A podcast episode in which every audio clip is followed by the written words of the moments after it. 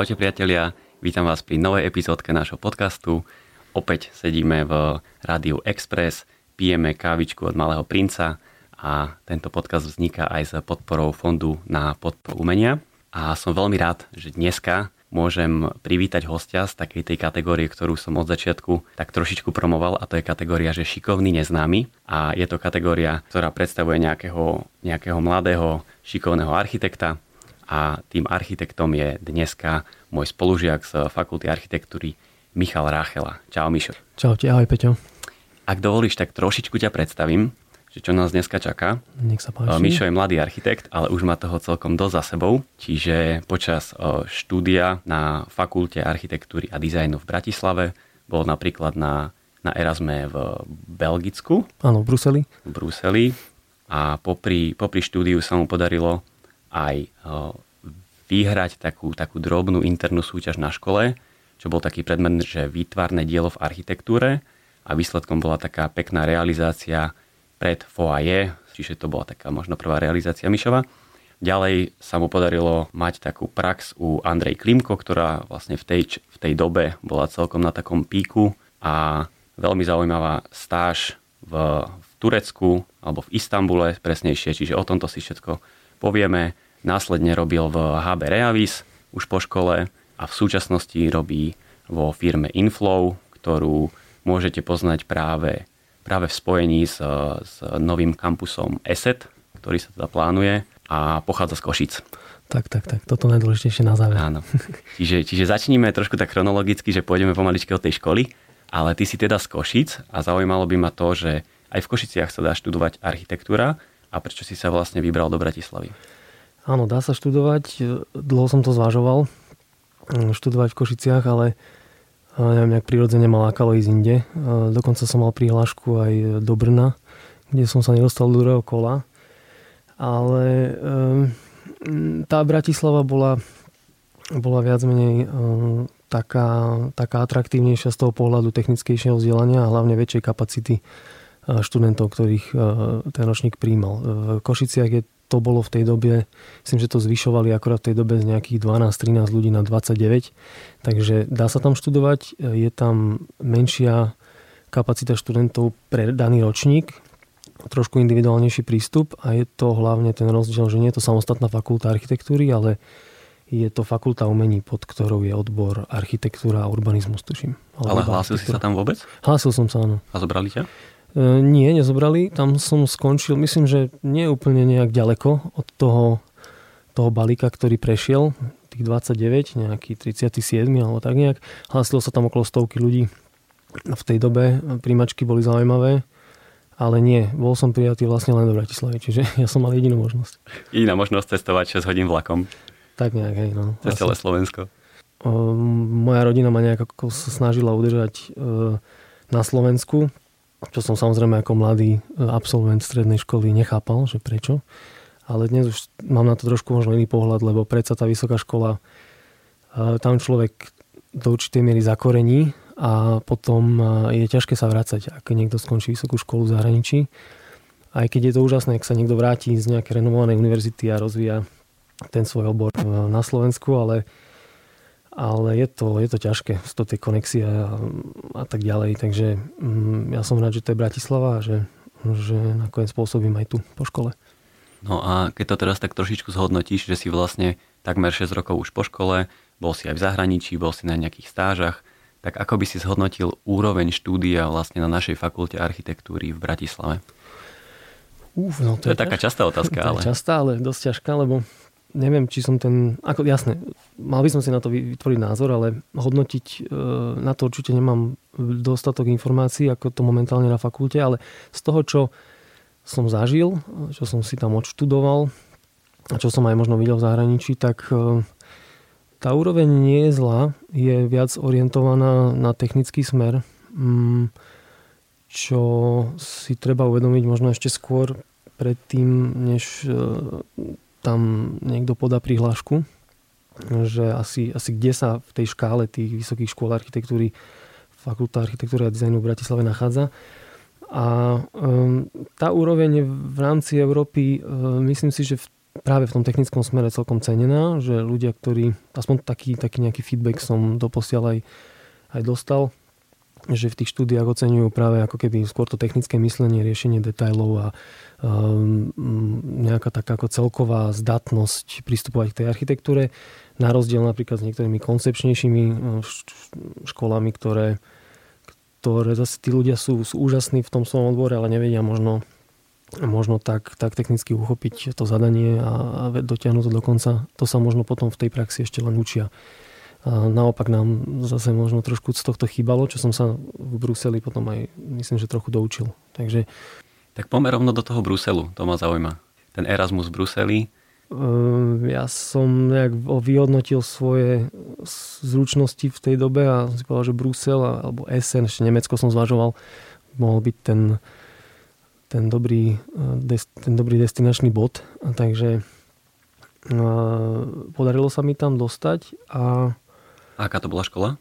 E, to bola škola pod značkou alebo menom KU Leuven, čo je vlastne, myslím, že škola aj, aj v Gente, aj v Bruseli, tá istá. Dokonca v Leuvene ešte majú nejaké, nejaké fakulty alebo odbory, ktoré sa tam vyučujú. Ja som sa tešil do Gentu, alebo do Chentu, eh, kde tá, to mestečko je také viac trošku študentskejšie ako, ako ten Brusel. Brusel má zase výhodu v tom, že je to kozmopolitnejšie mesto, je to, dá sa povedať, takéto formálne hlavné mesto Európy, takže dá sa tam veľa vidieť. No a vôbec som popravde nevedel, do čoho idem, však samozrejme, že nejak sme nemali potrebu si vtedy získavať tie informácie do takého detailu, že teda čo všetko sa tam učí, ako presne. Mám Erasmus, idem. Proste, že teším sa z toho. A tam bolo dosť ťažké sa dostať ináč, to si pamätám. Myslím, že áno, že to bola jedna z tých, aj z tých lepších univerzít. Viem, že Štokholm bol taký, ako tam len jedného, tam sa vždy dostal jeden človek z ročníka, ale, ale Brusel. Takže to som bol veľmi rád, že sa mi to podarilo. My sme tam vtedy cestovali aj uh, s Filipom Kandravým, šiestakom v, tom, v tej dobe, uh, aj s jeho priateľkou Lenkou, takže nebol som tam úplne sám, čo bolo, čo bolo super. Táto fakulta v Bruseli v tej dobe, myslím, že stále tam sídli, je, je vlastne v takej staršej budove bývalého skladu, ktorá sa transformovala na, na fakultu.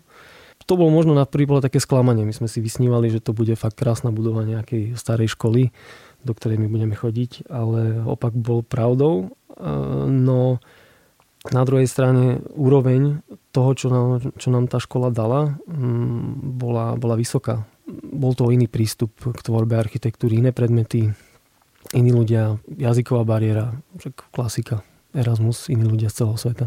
A vedel by si trošičku možno opísať ten prístup alebo rozdiel voči našej fakulte, možno pre nejakých študentov, ktorí teraz počúvajú a, a zvažujú, že by treba tam išli na ten Erasmus? Určite. Na, na, na to je taký dobrý príklad.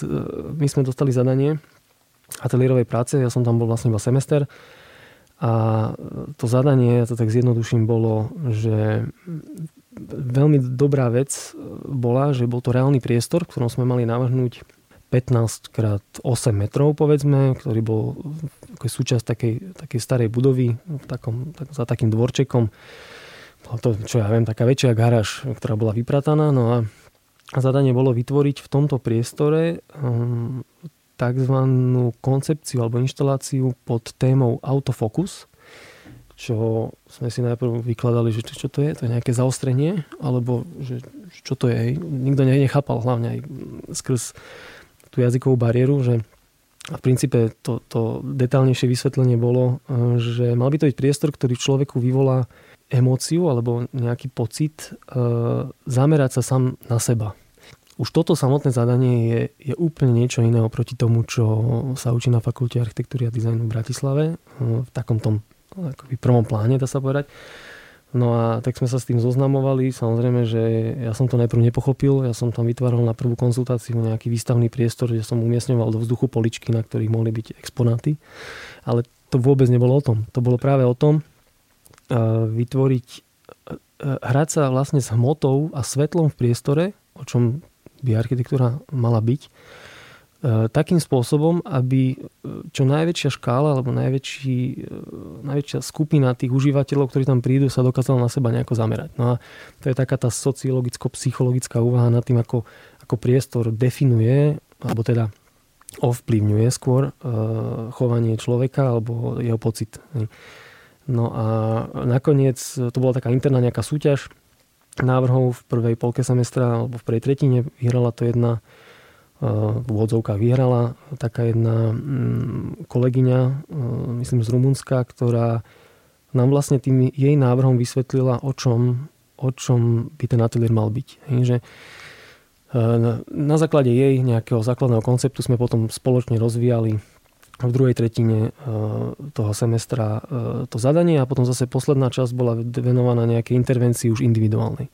No a e, vytvorili sme takú sekvenciu priestoru nástup, potom taká hlavná sála v tej kvázi garáži a taký zadný priestor. No a, a práve e, tým, ako sme tú hmotu rozvrhli, uh, sme vytvorili nejakú, nejakú akoby scenografiu toho, ako sa tam človek cítil. Vošiel, najprv mal nejaký pocit niečoho, potom sa ocitol v sále, kde sa mohol s ľuďmi stretávať, ale v tej zadnej časti zase si mohol nájsť priestor nejakého takého zátišia alebo E, niečo, kde mohol svet sledovať e, z polohy introverta a tým, že sa mu takto tie nálady striedali, bol nútený alebo motivovaný sa zamyslieť nad nejakými svojimi vlastnosťami. vlastnosťami. Čiže e, úplne iný prístup, keby som to mal tak zhodnotiť, ako sa zaoberať možno nejakou typológiou stavieb, alebo sa zaoberať možno nejakým takým základným logickým návrhom ateliérovej tvorby. Takže toto, na tomto príklade asi,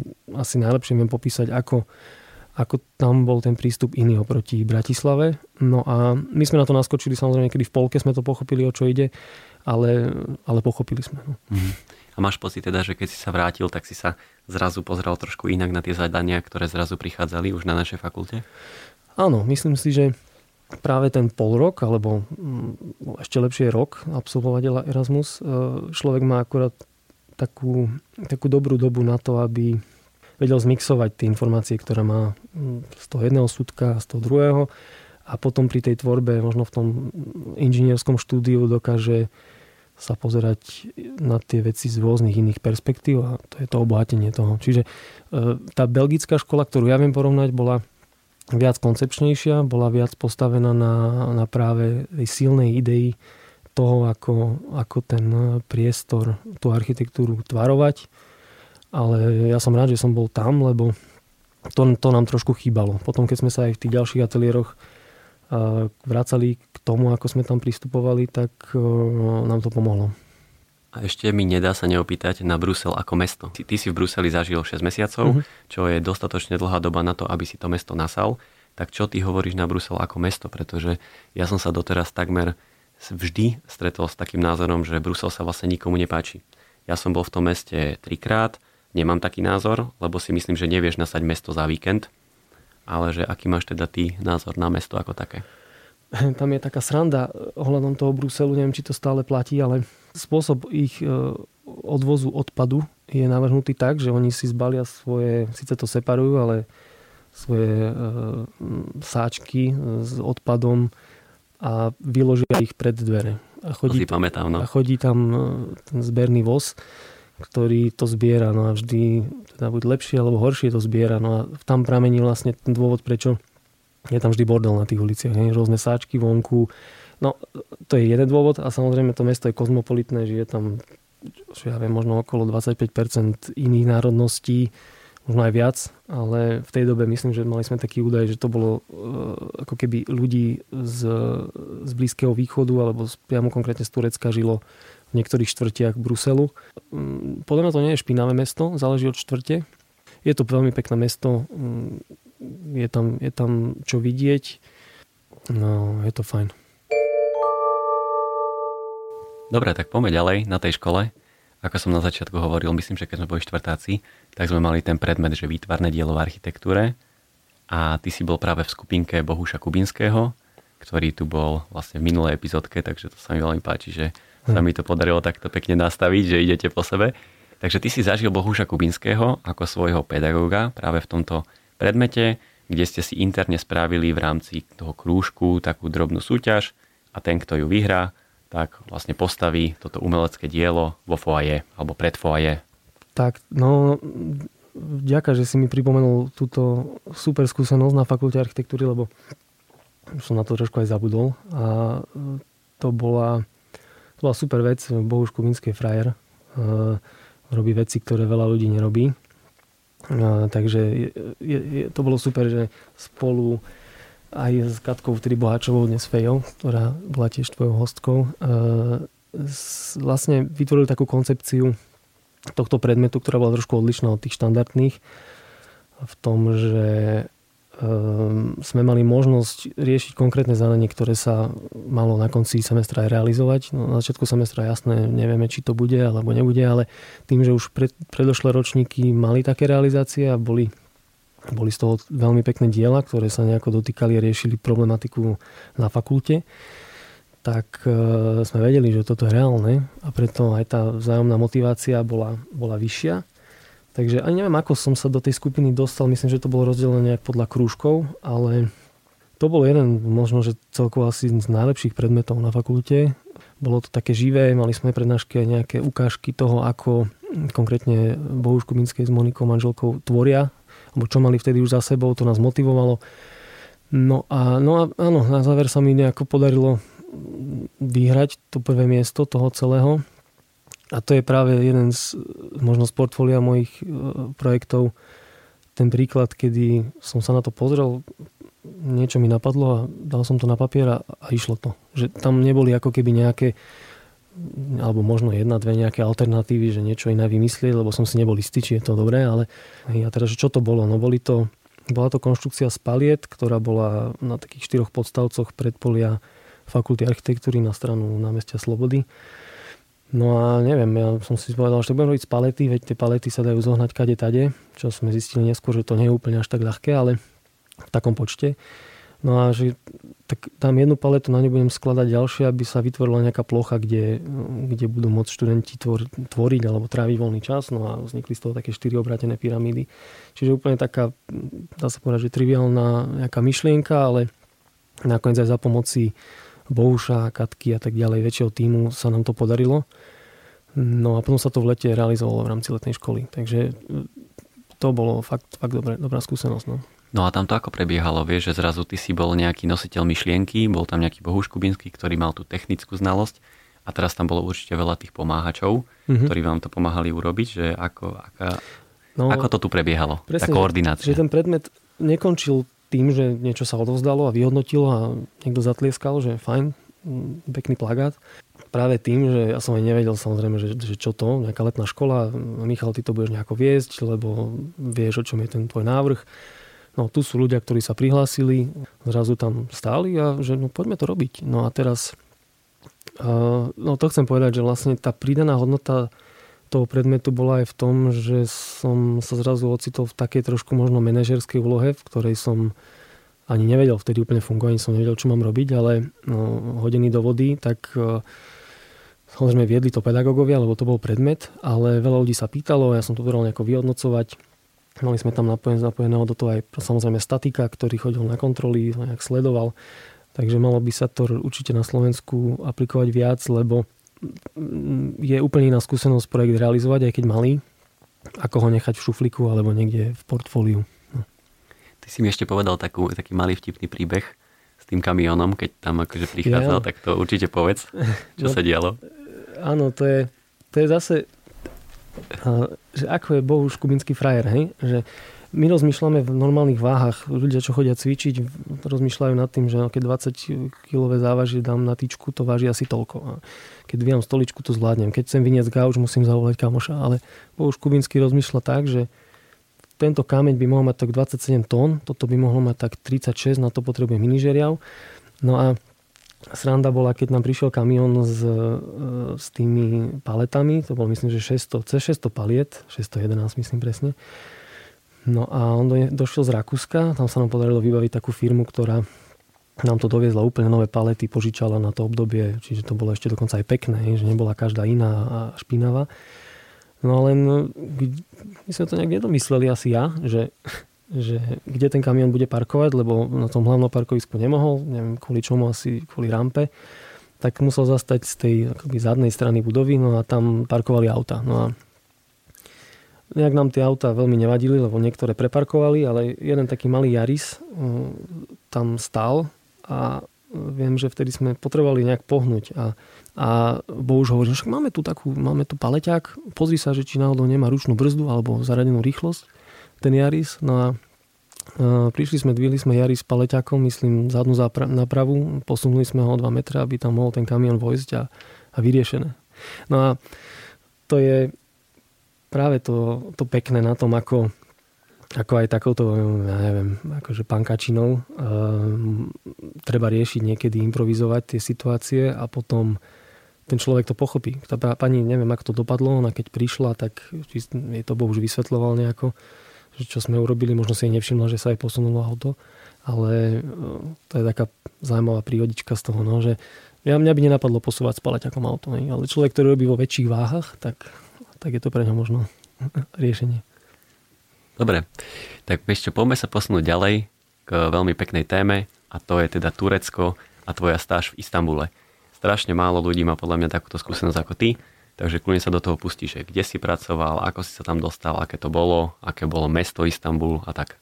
Ja som sa tam dostal cez e, študentskú organizáciu IAST, ale niekto mi myslím, že povedal, že chod tam, veď oni ako keby fungujú tak, že ti zabezpečia stáž a tak som si tam podal prihlášku, prebehol tam nejaký test, e, mal som angličtinu na tej úrovni, ktorá sa vyžadovala. Teraz, že Peťo, teba sa spýtam, že keby ti niekto povedal v 5. ročníku alebo v 6. že máš ísť do Turecka, hej, do Istanbulu, že asi ťažko, ale ako, ako by si reagoval? Že tešil by si sa, alebo by si mal skôr také ako keby nejaké neistotu, že Turecko, Istanbul, že čo to je? No ja som tam hlavne chcel ísť, lebo my sme boli s Hankou vtedy na, na tých testoch tiež uh-huh. a ona práve bola taká, že ona chcela ísť do toho Istanbulu a, a ju tam zobrali. Áno. No ináč toto je taký príbeh, že na konci, keď ja sa vždy pýtam, že, že aký je tvoj najobľúbenejší neúspech, mm-hmm. tak toto je môj najobľúbenejší neúspech. Á, sme pri tom. Čiže ja to tu teraz si vezmem slovo hej, a zoberiem to na seba. Že toto je presne tá situácia, mm-hmm. keď sme išli na tie testy do tej auly na nejakú fejku, alebo kde to bolo. Áno, presne a, tam to bolo. No, no a tam sme písali test z angličtiny. Mm-hmm. Nebolo to vôbec také ťažké, ale ja som proste vyhorel. A totálne som sa umiestnil strašne zle. Hanku vtedy zobrali, mňa nezobrali a bol som z toho strašne nešťastný a strašne nasratý, že fakt 11-12 rokov chodíš na angličtinu a vlastne vôbec nevieš po anglicky. A toto tu ma dokopalo k tomu, že som si povedal, že to takto nejde. A odtedy som začal čítať knihy po anglicky, mm-hmm. začal som hrať počítačové hry po anglicky, pozeral som seriály po anglicky, proste čo najviac tej angličtiny som sa snažil nasať. Až som sa vlastne naučil, alebo tak oťukal, že keď som potom išiel do zahraničia, tak už som ako keby to nejako zvládol a relatívne rýchlo prelomil. Čiže toto je taký môj že najobľúbenejší neúspech. Jasne, no ako, hej, pamätám, teraz si mi to pripomenul, že áno, pamätám si, že sme tam boli viacerí od nás. Pre mňa bol ten, preto sa pýtam, lebo pre mňa bol ten Istanbul taký, ó, tak ja radšej chcem ísť asi do nejakej, do nejakej Kodane v Dánsku, alebo ja neviem, do Londýna, keď bola možnosť, ale Istanbul, že čo tam, hej. To bola moja taká asi, že nerozhľad, nejaká obmedzenosť v tej dobe, že som si povedal, mal som nejaký nejaký predsudok, že tá krajina asi je nejaká horšia, alebo ja neviem. No ale opak je pravdou a to som pochopil hneď, hneď vlastne v prvých týždňoch, keď som tam doletel. To je úplne niečo iné. Že to, to mesto je, myslím, že aj pre architekta mm, tak významné z pohľadu tej histórie, ktorá sa tam deje a mixu kultúr a ako keby stretu dvoch dá sa povedať, že časti zeme, ak to môžem tak vo veľkom, Eh, že je to úžasné vidieť aj na tú atmosféru. Mm, som rád, že to nebola Kodaň, som rád, že to bol Istanbul. Už ten prvý taký nejaký wow efekt bol, keď som pristával na tom letisku Sabia Gokčan, čo je keď to také druhé letisko v Istambule, ktoré je na tej uh, východnej strane a človek musí z Európy preletieť najprv na celý Istanbul viac menej a potom pristáva, takže mal, bolo dobré počasie, ja som to zbadal. 20 miliónov ľudí podo mnou mm, v v inej úplne, no neúplne, ale odlišnej urbanej štruktúre, výškové budovy centra. Aj bolo to niečo pre mňa, že, že aj myslím, že keď niekto pristáva nad Londýnom, tak nemá taký zážitok, ako keď pristáva nad Istanbulom, človek od nás.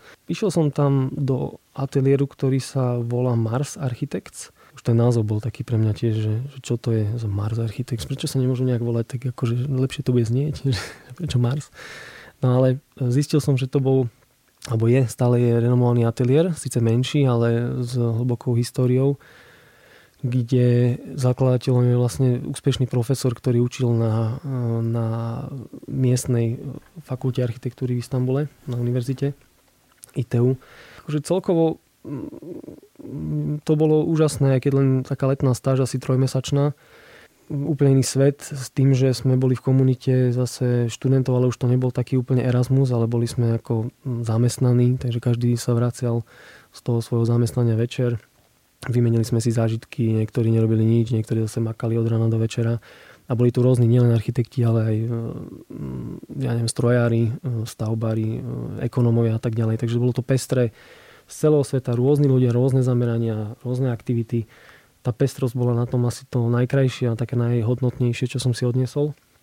No a samozrejme to mesto, že žiť tam takúto dlhšiu dobu mm, by som odporúčal každému, lebo či je to človek, ktorého zaujíma história, tak to musí byť niečo neskutočné. Že si viem predstaviť niekto, kto, kto študuje Byzanciu a tak ďalej, tak tam aj rok by mohol nasávať tie informácie a, a pre architekta také 3-4 mesiace sú, sú super. Ja keď som si pozeral tú adresu, tak mám pocit, že oni sedia relatívne v centre, čiže nebolo to vôbec na nejakom okraji Istanbulu, ale fakt si bol, že, že v centre diania. 300 metrov od Galata Tower, čo je vlastne absolútne centrum, ale, ale to mesto je zaujímavé tým, že ono nemá také klasické centrum. Mm, však to badať aj vo väčších samozrejme iných mestách, ale tým, že je tak staré, tak tam, tam rôzne štvrte majú rôzny charakter centra Záleží samozrejme, že či azijská alebo európska časť. E, ako fakt odporúčam, lebo do tej atmosféry prispieva veľa takých drobných detajlov, napríklad cez Bospor prechádza tanker každé dve minúty hej, a ty sedíš na čajíku, na káve a okolo ide neviem, 300 metrový tanker, ďalej ide nejaká výletná loďka, všetko tam funguje dá sa povedať, pre nás e, za lacno. Nie, aspoň v tej dobe to bolo výrazne lacnejšie. Ja si pamätám, že som sa bál, že ako sa tam vystravujem. E, mal som nejaký samozrejme príspevok, ale že ako či tam nezahyniem od hladu. A jedna turecká kamoška ešte z, e, z Erasmu mi hovorí, že to o jedlo sa nebojí v Istambule. A tak to bolo, že jednoducho na každom kroku nejaký kebab, nejaký e, číkufte alebo tie všelijaké lakocinky, jak sa u nás hovorí. No a za pár, za pár dinárov, za pár e, euro. A keď si sa vrátil, tak plus 7 kg, nie? Nie, práve že ani nie, lebo som sa snažil tam aj nejako... Fakt ten životný štýl, ktorý sme tam vtedy viedli, bol super. My sme byli, bývali v, v kampuse ITU, Technickej univerzity istambulskej, ktorý bol taký všelijaký, boli tam krajšie časti, ale my sme bývali v takých starších intrákoch ale bola tam posilka úplne, že za bagateľ. Chodili sme behať, kopec aktivít nám vymýšľali tí Turci, lebo Turci, Taliani, ja neviem ešte ktoré národy, možno Španieli sú takí veľmi, by som povedal, že polstiny, takí entertainery. A Turci sú v tomto úžasní, že aj tí mladí študenti v našom veku, tí sa nám snažili vždy vyplniť každý víkend. Cestovali sme Izmír, Marmaris, po Turecku, Kapadokia, rôzne tie také aj turistické viac alebo menej populárne destinácie. No a to bol fakt, ani, ani neviem, ako to zbehlo. Bolo to super, no. No a ty si sa tam dostal aj cez nejaké portfólio? Musel si im posielať nejaké portfólio? Áno, to je tiež zaujímavá, zaujímavá záležitosť. A to by som možno aj poslucháčom, ktorí si ešte len možno budú v živote častejšie tvoriť portfólio, odporúčil. To je pre mňa veľká skúsenosť. E, išiel som do toho Turecka, pripravil som si portfólio, samozrejme nebolo až také bohaté možno ako je, ako je dnes, že tam mám tých projektov viac, ale pár nejakých študentských prác, snažil som sa tam dať čo najlepšie výzožky, čiže každá jedna stránka bola vizualizácia, nejaký krátky popis, veľmi, veľmi úderne stávané portfólio. No a oni ma tam prijali, som bol samozrejme, tešil som sa, si hovorím, ja budem robiť tu na nejakých fajných projektoch uh, interiérových. Pri druhom, treťom projekte som zistil, že vlastne ja tam robím do noci výzožky. No a potom som sa zamyslel nad tým, že samozrejme úplne by to nevyhovovalo. Som sa stiažoval, že prečo tam ja musím byť uh, do noci a tak ďalej.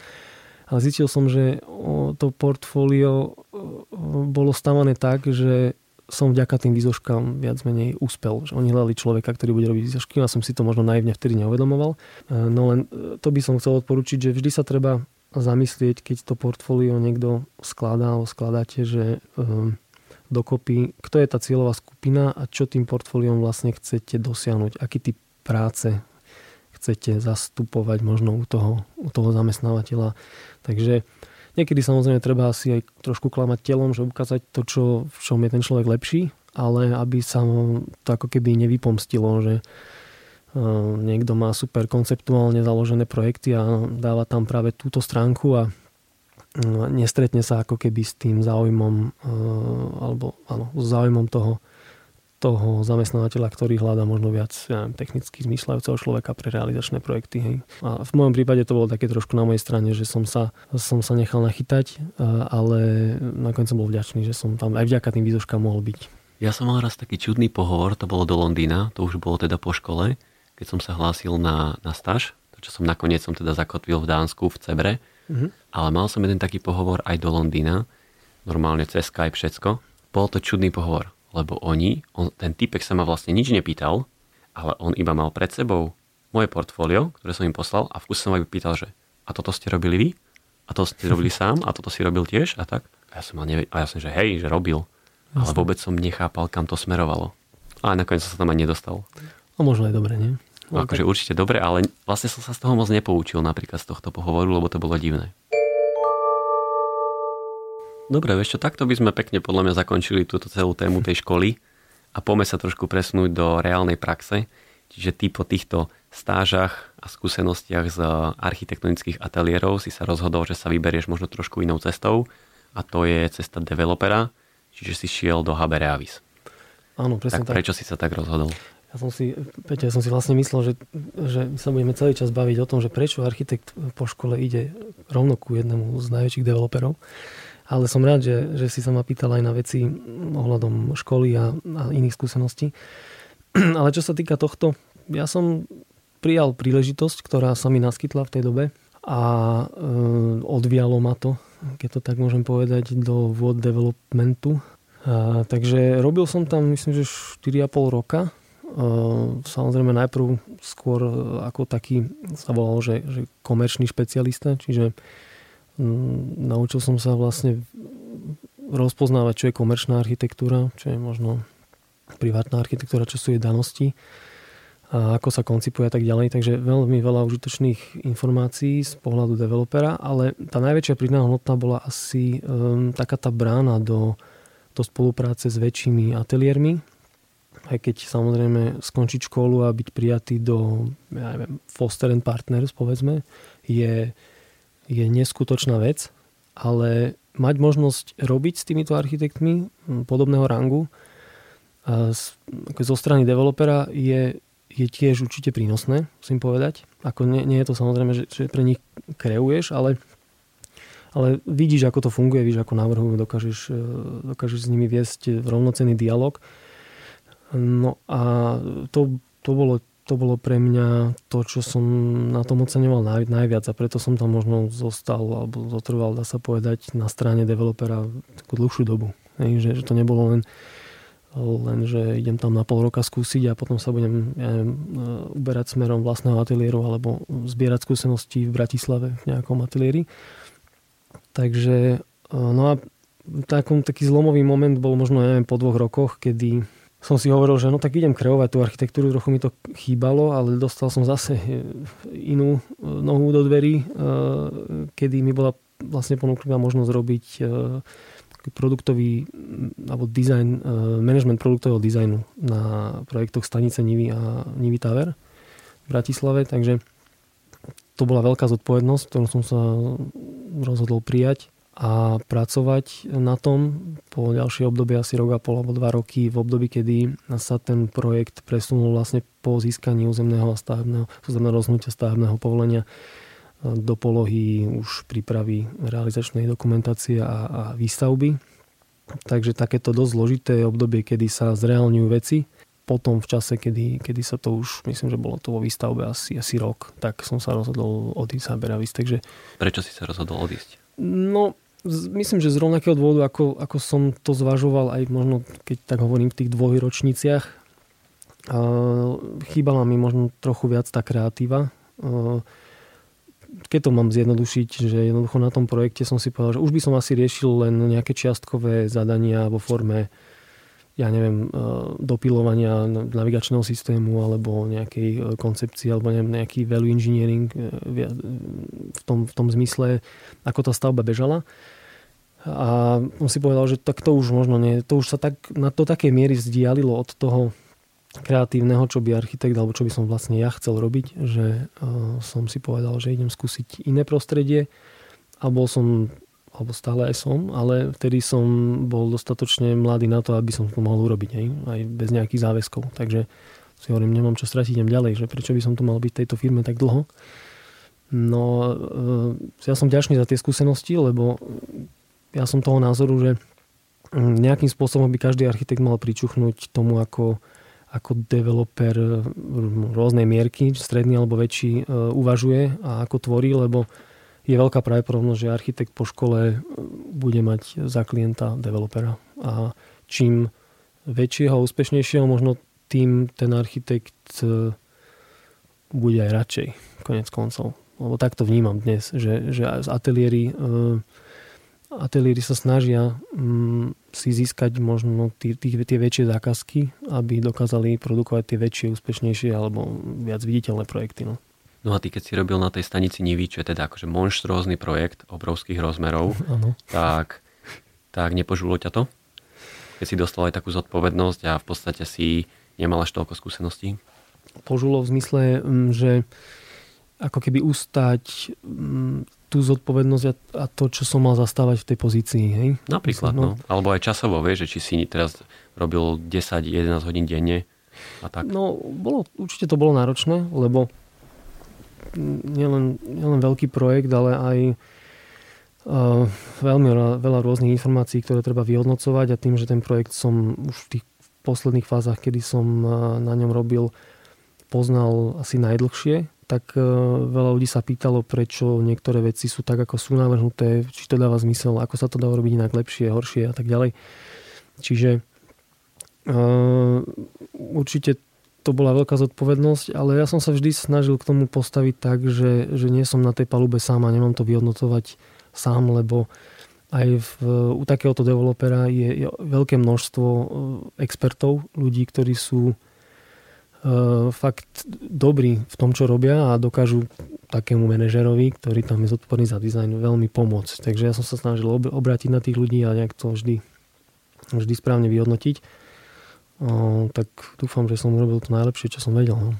Mne sa páči ten maličký detail, čo ty si mi minule naň upriamil pozornosť, že mám sa ísť pozrieť na tie sklá tých výkladov, že ten detail vlastne toho styku skla ja. s tou podlahou Hej, že to som si tak akože na to sa zafokusoval alebo zameral ano. a naozaj sa mi to páčilo, že bolo to tak veľmi pekne čisto vyriešené. No to už, to už bude sa so mnou viesť asi toto, lebo to bola jedna z tém, eh, za ktorú som ja akože celkom bojoval, aj keď eh, možno ku koncu už až nezmyselne, lebo eh, konceptní architekti nám navrhli nejaký štandard toho, ako, ako by ten, ten shopping, to nákupné centrum malo vyzerať práve v týchto detailoch. Ako by mal byť riešený horný, spodný detail, priečelia, lebo to je to, čo, čo odlišuje tie nákupné centra. E, veľa ľudí to nevníma na prvý plán alebo na prvý pohľad, ale podvedome vidí, že aha, tak to je nejak inak, to je nejak elegantnejšie urobené, tu nie je nejaká vetriaca, vetriac, vetracia mriežka, alebo ja neviem, tu nevidím všade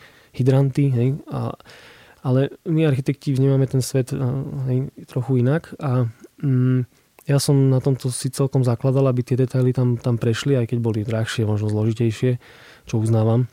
Samozrejme, že, že je to výzva. No áno, že, že prejsť v priečeli sklom až do podlahy, eh, bez toho, aby tam bol sokel, je frajerina. Takže, takže dúfam, že niektorým tým nájomcom sa to tam podarilo takto realizovať. A som prekvapený, že niektorým aj takých, od ktorých som to nečakal, No, myslím, že Pirex e, to urobil. No, a to je, alebo niektorí takí, ktorí ja sú... som tam videl viacej tých prevádzok no, a práve, že je to, že jedna to má a tá o dve prevádzky vedľa to nemá. Takže tam to vidno presne ten rozdiel, o ktorom hovoríš.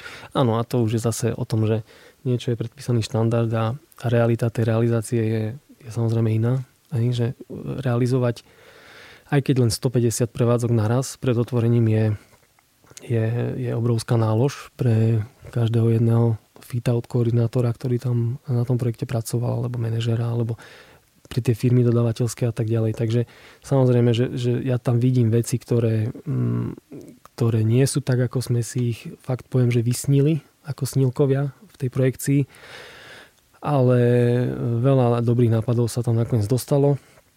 Ale ja dúfam len, že teda taký bežný návštevník, e, architektonický laik e, to oceňuje, no. že, to, že to aspoň cíti alebo vidí, že ten priestor je, že tie pasáže sú možno širšie ako inde, že tie vojdy, tie diery v tých, e, v tých pasážach sú možno mekšie ako niekde inde. Nie sú robené z plechu, ale sú robené z iného materiálu, mekšieho.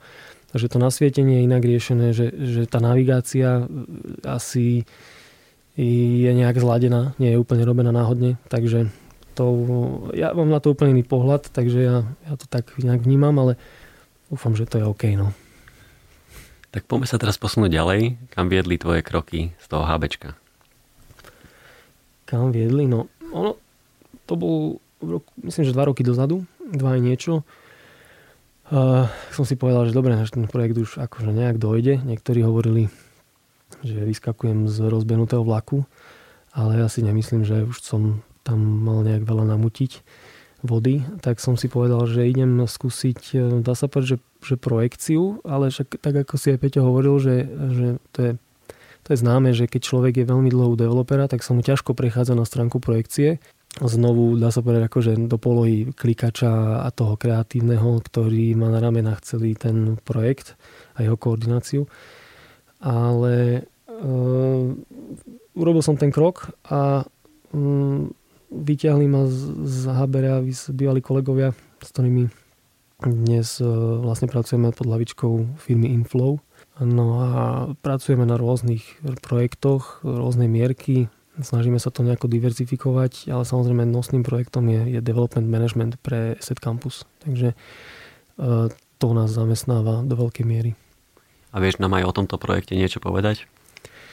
Že no, aké je to napríklad teraz fáze? Um, momentálne je, to, je tento projekt vo fáze, kedy sa spracováva, vyhodnocuje koncept. Takže um, ja len dúfam a môžem povedať, že, že v blízkej dobe sa o tom dozvieme viac aj takto verejne. ESET je, je klient, ktorý uh, veľmi poctivo a zodpovedne pristupuje k rozhodnutiam čo samozrejme má plusy aj minusy. Minus možno taký malý je, že tie procesy trvajú trochu dlhšie, že ak, ak sa tam niečo ako keby prerokováva, tak sa na to bere čas. Nie je to špekulatívny development, takže ako keby nehrá tam takú veľkú rolu tá časová rovina. To, že to má byť v nejakom termíne, samozrejme termíny tam sú, ale ale v prvom rade sa to má urobiť zodpovedne a dobre, takže e, to je také možno malé mínus, ale veľké plus je, že sa do toho vkladajú veľké očakávania a veľká miera ako keby takého toho vlastného involvementu alebo teda nejakého zainteresovania, keďže tam má byť aj ako keby sídlo Esetu. No a vieme, že Eset dnes e, sídli na pomaly jednej z najlepších polôch v Bratislave, kde má pod sebou úspešný shopping, výhľad náhrad, tak e, pre nás je výzva vymyslieť to spolu s architektmi tak, aby, aby v prvom rade ten klient, ktorý sa tam presťahuje, bol spokojný. No. a je teda naozaj verejne známe, že tento projekt navrhuje ateliér Bjarkeho Ingelsa s názvom BIG, čo je dánske štúdio a v súčasnosti jedno z najvychytenejších štúdií na svete. Áno. Čiže k tomuto nám určite podľa mňa môžeš aj niečo povedať, že aké je to spolupracovať alebo vidieť, ako, ako takýto ateliér, takého to mena a formátu navrhuje takýto projekt v našich podmienkach. Áno, no tým, že že ja som s týmto skúsenosť už mal aj u predchádzajúceho zamestnávateľa, tak e, nie je to pre mňa úplne niečo nové, teraz pracovať so zahraničným architektom, ktorý je v polohe koncepčného architekta.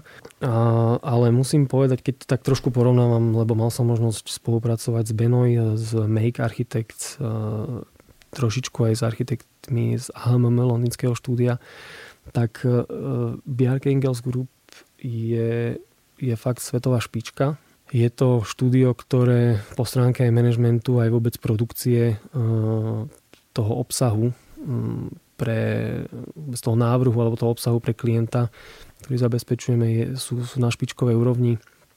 No, málo kedy k niečomu sa postavia, že nie, to sa nedá. alebo že jednoducho toto my nechceme riešiť, alebo jednoducho je tam cítiť takú tú trošku inú, inú mieru, by som povedal, um, taký iný, iný, iný z iného trhu pochádza, ako keby to štúdio, je to globálne štúdio, ktoré my konkrétne spolupracujeme s londýnskou pobočkou. No a je to iná mierka, um, trošku iný vzťah klient, veľký klient versus veľké štúdio, možno ako je to, ja neviem, aby sme porovnávali nejaký lokálny uh, trh v Bratislave. Takže aj to je cítiť a pre nás ako, ako pre ľudí, ktorí developujú pre asset je, je, to, je to super job. No, tak by som to povedal, že, že je, to, je to super sa tomu venovať a, a mať to ako každodennú náplň, kde mm, sú stále nové veci, nové výzvy a jednoducho aj, aj po stránke ja neviem, technologických riešení, toho, ako sa na ten projekt pozeráme, ako ho vybaviť, tak je, je to niečo iné. Je to taký, taký iný, iný level, lebo však keď to zjednoduším, tak na Slovensku sa ešte kampus takéhoto typu asi nenavrhoval. Takže... Tak oni sú podľa mňa obrovská mašina, ktorá dokážu aj strašne veľa vecí vyprodukovať. Nie? V zmysle, že aj teraz, keď sme v nejakej koncepčnej fáze, tak strašne veľa materiálu, ano. modelov ano, a neviem. Ono je, to je spoločné v tých, na týchto ateliéroch, veď hm, ja ešte tak prezradím, že my eh, aj s mojou terajšou manželkou Katkou, my sme mali možnosť, eh, Katka ona bola 3 mesiace aj v Londýne na, na stáži v ateliéri Make Architects, ale mali sme viackrát ponuku eh, ísť do Londýna konkrétne a začať tam, dá sa povedať, že žiť alebo robiť na nejakú dobu.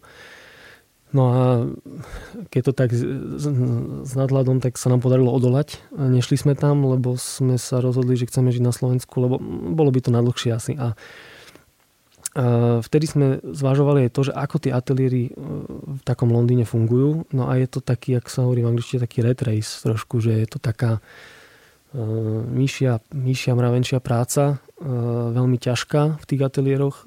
Človek sa tam jednoducho nadrie, to prostredie, tomu pomáha, aby ten človek bol v tom zamestnaní dlho, aby robil, aby makal. Vie sa samozrejme veľmi veľa naučiť, ale je to, to iný, iný svet v tomto zmysle. Mm, niekomu to vyhovuje viac, niekomu menej.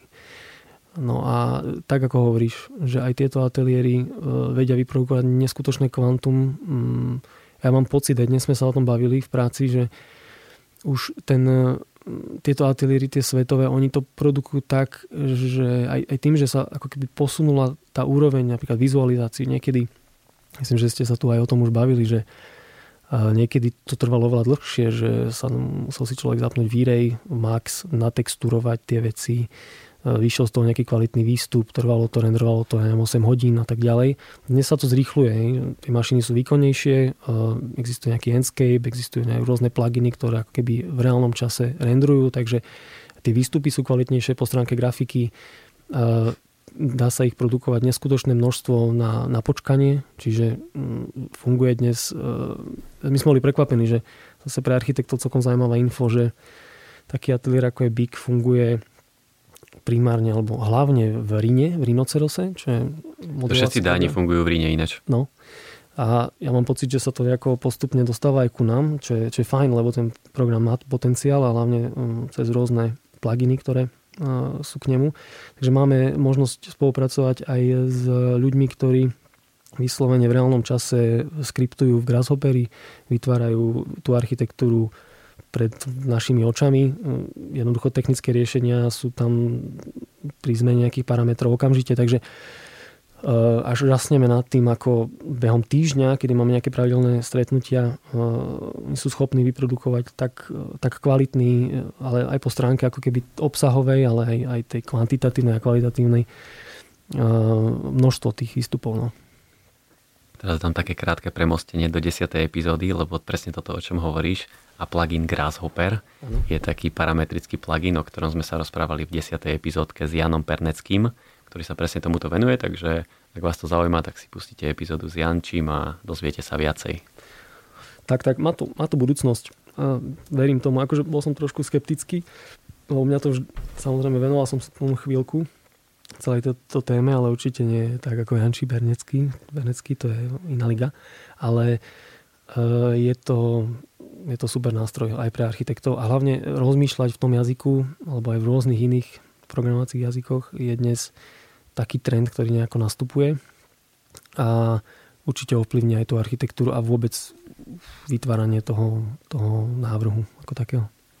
Ešte by som sa opýtal takú principiálnu otázku, že čo vy ako firma Inflow teda ponúkate v zmysle, že keď si hovoril, že vlastne pár chalanov sa odčlenilo z toho HBčka aj s tebou, že čo vy vlastne ponúkate ako firma? No, tak, možno poviem tak formálnejšie, ale máme to popísané aj na stránke, že ponúkame komplexné služby z oblasti architektúry a real estate, čiže mm, mm ja mám dokonca, mm, dá sa povedať, že na starosti nejaké drobnejšie projekty, e, ponúkame mm, projektový manažment na, pre klientov, ktorí, ktorí chcú niekoho, kto je z tohto sveta a chce ich zastupovať, alebo chcú, aby ich zastupoval v tom celom procese a koordinoval e, jednotlivé strany. E, venujeme sa aj rôznym konceptom, ktoré navrhujeme na také menšie, menšie projekty alebo rôzneho, rôznej typológie by som povedal. Takže je to architektúra, projektový management, e, zatiaľ nie vlastný development management, ale ako pre klienta ako asset exkluzívne. Poďme sa ešte presunúť do Košic okay. lebo si Košičan, takže nemôžeme obísť tému Košice. Ale poďme sa na Košice pozrieť trošku teraz aj z takého architektonického hľadiska alebo možno z nejakých verejných priestorov, že aká je momentálne situácia v Košiciach, čo sa tam možno chystá, kam rád chodíš, ale skús to z takého architektonického hľadiska, hej, že keď toto budú počúvať mm. všetci tvoji kamoši, nie architekti, tak aby si teraz... Skúsim. No, stratil som trošku kontakt s Košicami, odkedy som v Bratislave už 9. rok, ak dobre rátam. Takže no, to je fakt, ktorý musím povedať na začiatok, takže možno sa v niektorých veciach budem míliť, ako to, ako to teraz je. Ale Košice sú super mesto s, s každým, s kým či žil kdekoľvek na Slovensku alebo mimo Slovenska je Košičan alebo nejaký čas dlhší žil v Košicách, tak hovorí, že, že je to e, mierkou veľmi, veľmi fajn mesto, je tam všade blízko, je na takej úrovni, možno v porovnaní s nejakými inými ďalšími väčšími mestami, ako je Prešo a tak ďalej. Uh, je, je celkom, myslím, že aj vďaka uh, školám, ktoré tam sú, je také kozmopolitnejšie v poslednej dobe. Uh, samozrejme nejaká historická porcia, ktorá sa tam nachádza, pekná, pekná vidieť a tak ďalej, ale no, skúsim sa možno nad tým zamyslieť tak, tak nesubjektívne, lebo tým, že som z Košic, tak ja tam mám kopec pekných spomienok aj miest, kde sa rád vraciam. Ale to mesto v roku 2013 prešlo takým obrodením, keď bolo hlavným mestom kultúry. Takže to ja vnímam ako, ako veľký krok vpred, kedy sa vyslovene viditeľne veľa verejných priestorov aj, aj stavieb zrekonštruovalo a posunulo na, na, nejaký, na inú úroveň využitia a, a zrazu tie oporné body v tom meste, ktoré ho nejak tvoria, sa pospájali a od kasárny po Kunsthále na hlavnú a jednoducho tie body ktoré tam človek teraz vníma aj v rámci možno nejakej, nejakej udalosti, aké biela noc a tak ďalej, sú blízko. Mm, všetko je to ako keby na dlaní. Má to príjemnú kvalitu toho verejného priestoru. Čiže nie ako niekedy my sme je ulica taká Alžbetina e, v Košiciach, kde keď sme tam ešte študovali, E, tak e, tam to obývali ešte Rómovia na tých, na tých uliciach a bolo to také akož dosť zlom stave, lebo e, sa o to tak nestarali a jednoducho aj tá kultúra toho života tam bola taká, taká nižšia, to bol zase dôsledok nejakej doby predtým, kedy tie domy boli ponechané. Venovala sa trošku viac pozornosť sídliskám. No a mm, aj to sa už zmenilo. Čiže tak sa trošku ozdravil ten, e, ten trh s nehnuteľnosťami. Myslím, že nájmy sú tam e, v poslednej dobe na dosť vysokej úrovni, dokonca porovnateľné s Bratislavou, myslím rezidenčné. A e, ceny by to nižšie, takže mm, jasne, že ten pomer kvality života, verejného priestoru a nejakého dostupnosti bývania je, je priaznivejší ako v Bratislave. To mesto je oproti Bratislave trošku v men, pomalšej rýchlosti toho rozvoja, v zmysle developmentu ako takého, to vidieť, čo je tu v Bratislave teraz, aký boom. Ale stávajú sa tam nové veci. Ja mám na to taký zase môj osobný názor, že tá architektúra by mohla byť kvalitnejšia, čo tam badám, že sa tam tvorí, aspoň väčšina takých tých developerských projektov, keď sa to dá takto zoškatulkovať. Poznám samozrejme aj ateliéry, ktoré tam pôsobia a sú úspešné na východe a robia, robia dobré veci dobré projekty samozrejme, že sa zamestnávajú aj nejakým takým chlebíkom a rôznymi menšími projektami, ale tie, ktoré výjdu z ich produkcie, tak e, majú tú kvalitu a obzvlášňujú a obohacujú ten priestor a to mesto. Takže ja, také priznanie, že ja, ja koketujem dosť často na to myšlienkou sa vrátiť do Košíc, len samozrejme, že treba splniť nejaké predpoklady toho, čo alebo vytvoriť si nejakú realitu, tu, čo mám tu v Košiciach a potom sa tam presunúť. No len e, jednu vec neviem, ako vyrieším a to je moja manželka hovorí, že bude trvať, kým si zvykne na ten košický prízvuk. No a už teraz ju chápem po 9 rokoch, ale v Bratislave, ale toto neviem, ako vyrieším. Ale tak je to určite mne srdcu blízke mesto a, a odporúčam tam ísť. Doteraz si bol stále taký nekonkrétny, pekný, pekne diplomaticky si to tu dával, ale vieš nám povedať aj nejaké konkrétne miesto, že kam by si niekoho poslal, kto v Košiciach napríklad nikdy nebol, mm-hmm. kam sa môže ísť pozrieť, že toto tu je pekný priestor, alebo je tam aj nejaká pekná budova, ako ja napríklad mám rád prostredie tej tabačky, alebo aj také mikro malé prostredie Kína Úsmev, to je pekný projekt od 00. Jasné. Že to... Či máme aj takéto nejaké odporúčanie no, od teba? No máme veľa takých, ale mne už prídu také ako, ako bežné, hej, že, že áno, Kino Úsmev, Kultúrpark, samozrejme pekné 00 väčšinou realizácie, potom aj od ateliéru Atrium pek, pekné kúsky, to si vie každý dohľadať, urobiť si nejaký roadmap a pozrieť si to. Ale mm, mne sa napríklad, je tam taký spot, ale teda jedna, jedno, jedno miesto, kde je pekný výhľad na Košice a málo kto, kto tam nebýval alebo nežil, nevie o tom. Je to Červený breh bývalý, tak sa to aj teraz volá, ale niekedy tam bolo uh, také lyžiarske mini stredisko. Uh, je to ako keby Košice sever, treba si výsť takým strmým kopcom, dá sa tam výsť aj autom. Na vrchu toho kopca bola bývalá, je tam bývalá magnezitka, taký kríž, veľmi pekný taký ako keby malý výlet, odkiaľ je, sú tie Košice ako na dlani. Čiže tam si myslím, že by som odporúčal ísť sa pozrieť, to je pekné miesto.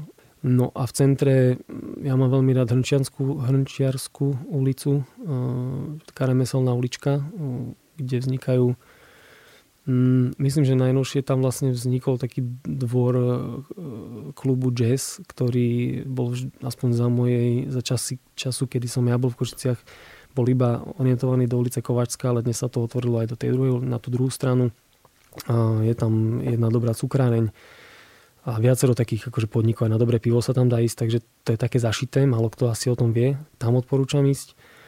No a určite, určite chodte do Košic, keď je tam maratón v oktobri, takže e, vtedy to má takú atmosféru, akú pri takomto športovom podujatí asi na Slovensku nemá nič, aspoň ja si myslím. No. Fakt, Peťo, fakt, je to tak? Lebo keď to porovnám napríklad s nejakým ČSOB maratónom, alebo Devín, Devín Bratislava. Alebo Devín Bratislava, alebo ja neviem, keď sú aj nejaké také eventy, možno také ako, ktoré sú uh, trošku viac sústredené na nejaké jedno miesto, hej, nie, nie beh od Tatier k Dunaju, ale tak sú to pekné akcie, ale do takej miery som nevidel ešte nejaké mesto žiť, keď, uh, a samozrejme, keď je tá situácia priaznivá, že nie sú nejaké pandemické opatrenia a tak ďalej, že že, alebo ideálne si to aj odbehnúť, aspoň nejakú časť štafetu a tak ďalej. Takže, a ty už si si odbehol maratón však? Ja Máme iba pol, tak, iba pol, maratón. no. Celý nie, na to sa chystám v svojom živote, ale neviem kedy Teraz ešte. si si upretal bič na seba, no. lebo si to slúbil. Chystám sa, ale no, je to taký dlhodobý plán, ale určite aspoň štafetku si dať, lebo, lebo to sú dve kolečka, takže málo koho tam baví dvakrát kružiť, tak si väčšina ľudí dá polmaratón. Si to celé odbehne, je to pekné, tá atmosféra je fakt úžasná, takže a je to, ja neviem ako to robia, ale je to, je to, skoro vždy je to v dobrom počasí. Takže ak chcete zažiť pekné jesenné košice, ktoré sú mm, fakt ešte za dobrého počasia, nie zimy a ešte to má atmosféru, tak 1. oktobrová nedela. Toľko reklama na Košický maratón. Ďakujeme za toto odporúčanie a veľmi pekne si sa rozkecal. Až mi je trošku ľúto, ale už sa musíme pomaličky presunúť aj k pravidelnej rubrike na záver. Takže ja som trošku exkluzívne dneska odkryl karty s mojím neúspechom, ale aký je tvoj najobľúbenejší neúspech? Uh, ja som to asi tiež už, neviem, tak asi som to tiež už spomenul, že bude to asi ten neúspech v Brne na príjmačkách, kde keď sa tak snažím pozitívne pozerať na, na to, čo som zažil, tak myslím, že hm, som rád, že, že kde dnes pôsobím a kde aj žijem. Takže neúspech na príjmačkách v Brne ma zavial do Bratislavy a by sa dalo považovať za obľúbený neúspech. Aká je tvoja najhoršia vlastnosť? Aj, aj, toto je, toto je ťažká odpoveď, ale to súvisí aj s tou najlepšou vlastnosťou, na ktorú sa spýtaš, ale e, zlá vlastnosť, ktorú na sebe vnímam, možno, že by mohla byť aj najhoršia, je, ja sa snažím nejak ľuďom vyhovieť a niekedy aj v situáciách, kedy, kedy by som úplne nemusel a zase keď e, poviem nie, tak mám z toho možno nad, nadmerné výčitky, ktoré by som tiež nemusel a sú nie na mieste. Asi to, že stále sa nejako učím vyhodnocovať správne kriticky v takýchto situáciách, kedy povedať nie, kedy si nebrať veci e, osobne, keď niekomu neviem, mm, neviem byť v nejakej situácii zodpovedný a jednoducho pomôcť alebo niečo. Takže to by bola asi taká vlastnosť, ktorú považujem za zlú. Ty kušo, ale to normálne, že som tu mal 19 hostí a toto sa začína ako keby ano. trošku opakovať. Lebo ja som to, ja som to priznal sa, že počul, že to hovoril Bohuš, že nevie povedať nie. Nie, myslím, že on to spomínal. Ano. Ale Mm, ono to je Ale také... dokonca aj Tatiana Kolárova nevie povedať nie, podľa mňa, ak si dobre pamätám. Je to taká dosť zlá vlastnosť, lebo ono to podľa mňa ovplyvňuje ten osobný život veľakrát, že ty prídeš domov, keď konkrétna situácia, rozmýšľaš nad tým, že kokso, zase som niekomu niečo, musím to, hej, rozmýšľaš, že máš nejaký deadline, niečo splniť, niečo ešte poslať, lebo som to povedal, že to urobím dnes. Ono to súvisí aj s tou takou zodpovednosťou. Ja si myslím, že som celkom zodpovedný človek, ale neviem ako keby ešte stále správne odhadnúť tú mieru, že dobre, toto už, už je cez hranicu, kedy už nebudem ja ako keby v komfortnej zóne a už budem sa večer možno, že tým trápiť, že niečo sa neudialo. Takže v takom zmysle u mňa. Poďme teraz do kladnej vlastnosti. Kladná vlastnosť. Vieš čo, to možno aj cítiť z toho, ako rozprávam, že ja mám pocit, že, že viem, e, viem nejak diplomaticky s ľuďmi vychádzať, a sa mi to aj osvedčilo v praxi, že, že napríklad v situáciách, kde boli nejak bipolárna spoločnosť, ľudia dvaja nejakí, ktorí sa nemali radi a ja som z nejakého dôvodu dochádzal, dokázal e, fungovať aj s jednou stranou, aj s druhou. Dokázal som vypočuť tú jednu stranu aj druhú, nejako to vždy uhrať, e, vyhodnotiť. Takže to u seba vidím ako dobrú vlastnosť. Neviem, že či najlepšiu, lebo ale, ale to si celkom cením, že ako diplomaticky viem vychádzať s ľuďmi a pomáha mi to aj v praxi. Ty máš celkom taký zmysel pre humor, alebo to mám na tebe celkom ano. rád. A že to tak vieš ako keby možno odľahčiť tú situáciu. No, je to Skôr možné. ako nejako ultra diplomaticky zareagovať. Je to možné, áno. Ale že toto som na seba odsledoval, že jednoducho mm, v situáciách, v ktorých niekto akože mávne rukou alebo sa vytočí, tak e, ja to viem možno nejak tak ako zvrtnúť, by som nazval.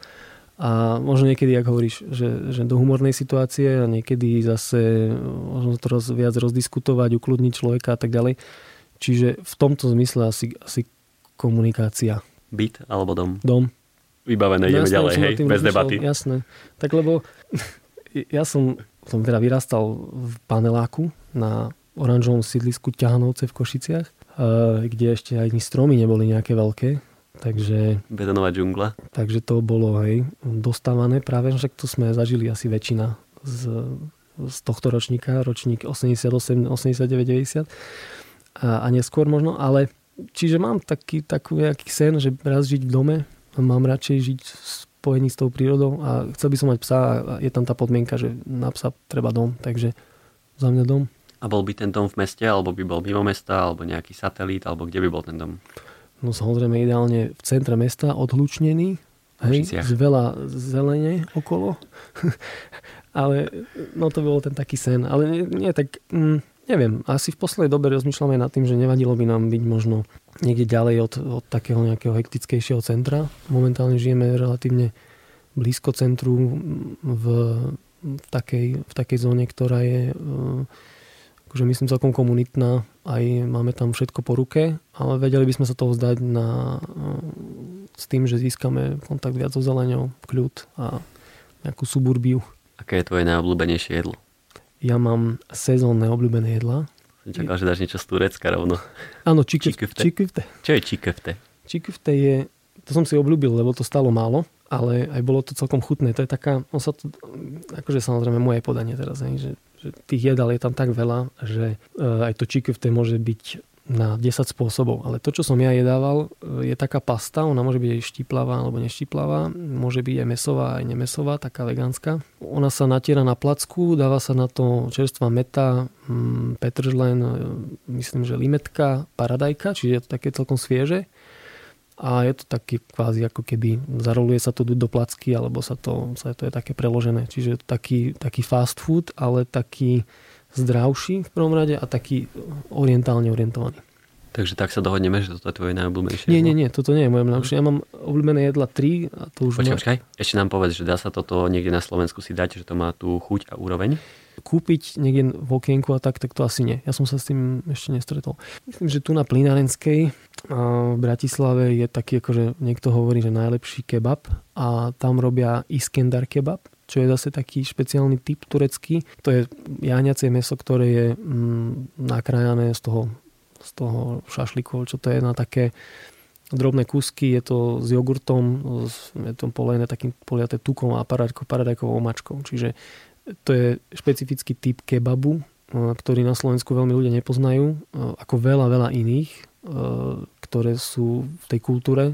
To je práve super cez tú gastronómiu to spoznávať, ale tento Iskendar, tam sú aj siete v Istanbule aj v Turecku, sa to volá Iskendar XXL, a to je neskutočné jedlo, veľmi chutné. To je to, čo sa možno dá ako keby taký najvyšší level tej tureckej kuchyne z môjho pohľadu na Slovensku objednať alebo niekde dať. No, no a tie obľúbené jedla, ja mám letné obľúbené jedlo, to je vypražaný karfiol so zemiakmi. No, neveríš. a potom zimné, alebo väčšinou také neúplne v lete, je segrinský gulaš. No Peťo je úžasné. Ja som trošku akože, že pre mňa tá téma toho karfiola, ja nechápem, ako karfiol dokáže tak zmeniť chuť svojou tepelnou úpravou. Ja napríklad nenávidím karfiol, ktorý je teda vypražaný alebo je uvarený, uh-huh. ale čerstvý karfiol je pre mňa úplne super krásna, chrumkavá zelenina. Uh-huh. Jasne. Ale práve tou tepelnou úpravou to úplne zmení chuť. Ja to mám rád preto, lebo je to, je to taký akože vyprážaný, hej, čiže je to taký... Junk. Taký junk, áno, ale taký ľahký. Že keď si dáš v lete s tátárkou alebo s kečupom... Bez výčitiek, hej? Bez výčitiek, môžeš to jesť aj na studeno. Je to také ľahké letné jedlo, keď to chceš preložiť pomedzi tie opekačky všetky, špekačky a klobásky po víkendoch, tak e, to vždy dobre padne. No a segnický guláš, no tak ja viem, že celkom premielaný recept na Slovensku, ale, ale ja to mám veľmi rád. Ja mám rád kapustné všelijaké a jedla a toto je ten highlight. Takže aj u nás doma sa moja Katka snaží to robiť čo najlepšie a už minule to dala na 9,5 z 10, takže už sa blížime. To je moje obľúbené jedlo. No. A 10 je od maminy? 10 ešte nikto nedosiahol. To je ešte niekde u mňa v hlave, že existuje také niečo. No tak počkaj, tak Katka robí vlastne najlepší teraz nejak? No, myslím, že mama má niekde 9,2 alebo tak. Keby som to mal tak, že tiež veľmi dobrý, ale tak Katka na tom pracuje, ona na sebe akože sa snaží zlepšiť. Takže mm, je to tam aj cítiť a fakt si to môžem, môžem do toho vstupovať do toho receptu počas prípravy, takže ja si to ešte môžem akože, uh, to je super, no. OK, takže poďme teraz do, do témy sladkosti. Kávenky alebo kakaové rezy? Uh, kávenky, no. Kávenky z toho dôvodu, že uh, odkedy pijem kávu, tak kávenky. Lebo predtým, mm, neviem, mi to bolo asi jedno, ale mám rád kávu. Uh, počul som, že aj ty. ale uh, tak mi to nejak viac sedí. No. Dobre, kávenky. takže po natáčaní ti pekne dám kávenky, ktoré si si vybral. Som vyhral, hej. Ináč tie kakaové rezy už tu celkom suším dosť dlho, nikto si ich nevyberá. Fakt? Tak to je? No, takže... Tak budú z toho nejakú štatistiku potom, že ako to vlastne Hej. po nejakej 50. epizóde. No a posledná otázka na záver. Čo si ty myslíš o tom, že prečo architekti nosia čierne oblečenie? Peťo, ďakujem. Ja som veľmi rád, že... Nečakal, že príde táto otázka. Som veľmi rád, že toto riešiš, lebo podľa mňa toto je tak vďačná téma, otázka, že si si presne toto zaradil do týchto pravidelných otázok, že je to super otázka. Je to, že ja sa, mňa baví počúvať, ako na to ľudia reagujú, ako sa o tom bavia a dokonca minulý týždeň je, je, je k tomu taký vtip. Nemyslel som si, že k tomu môže byť vtip, že prečo chodia architekti v čiernom. Ale je, že preto chodia architekti, architekti v čiernom, lebo prehrali strašne veľa súťaží. Hej, vtip, nevtip, ale mm, je to zaujímavé možno, že viesť takú hypotézu, že čím viac čierno oblečený architekt, tým viac súťaží prehral. Vieš. A keď to začneš riešiť, tak je to také, aspoň to nadľahčí trošku tú tému. Ale no, ty sa pýtaš, že čo si o tom ja myslím, hej? Myslím si, že to je OK, no, že my sme, my sme aj viedli raz takú debatu v aute s, s Katkou mojou. A myslím, keď niekto pozná tú trasu z, Koši, z Bratislavy do Košic, tak odzvolená po Mytnu, myslím, že to bolo, čo vieš, že to je asi 20 minút sme sa o tom bavili. Je na to samozrejme taká dlhšia filozofická odpoveď. E, v skratke, ja aj na sebe badám, že postupne prechádzam z takých všelijakých, e, že modrý šatník a stále viac a viac čiernych kusov. Myslím si, že je to fajn, že architekti majú takýto fenomén nejaký v obliekaní. Myslím si, že bolo to predtým aj to, že architekt má okuliare a šál. Nie? Nebolo aj také? Bola aj taká fáza. Možno aj je ešte stále. Ale to bolo tá, to čierne oblečenie je tak akože dlhotrvajúce už. Hej? Ten, ten šálik a okuliare je možno viacej taká módna záležitosť. Tak asi. Už no. sa to vytráca. Je to, je to, jak sa niekedy hovoril, že taká v predajni, že to je taká športová elegancia. Tak čierna je taká architektonická elegancia. A ja dúfam, že, že nám to ostane čo najdlhšie, alebo teda architektom všeobecne, aby vždy bol taký nejaký rozpoznávací znak, že lebo je to fajn. Ja si neviem predstaviť, že možno doktori by chodili v žltom, hej, no chodia v bielom, lebo musia viac menej hej, v zamestnaní, ale my chodíme v civile, v čiernom, čo je, čo je fajn. Tak sme sa dostali teraz takto na záver, úplne plynulo.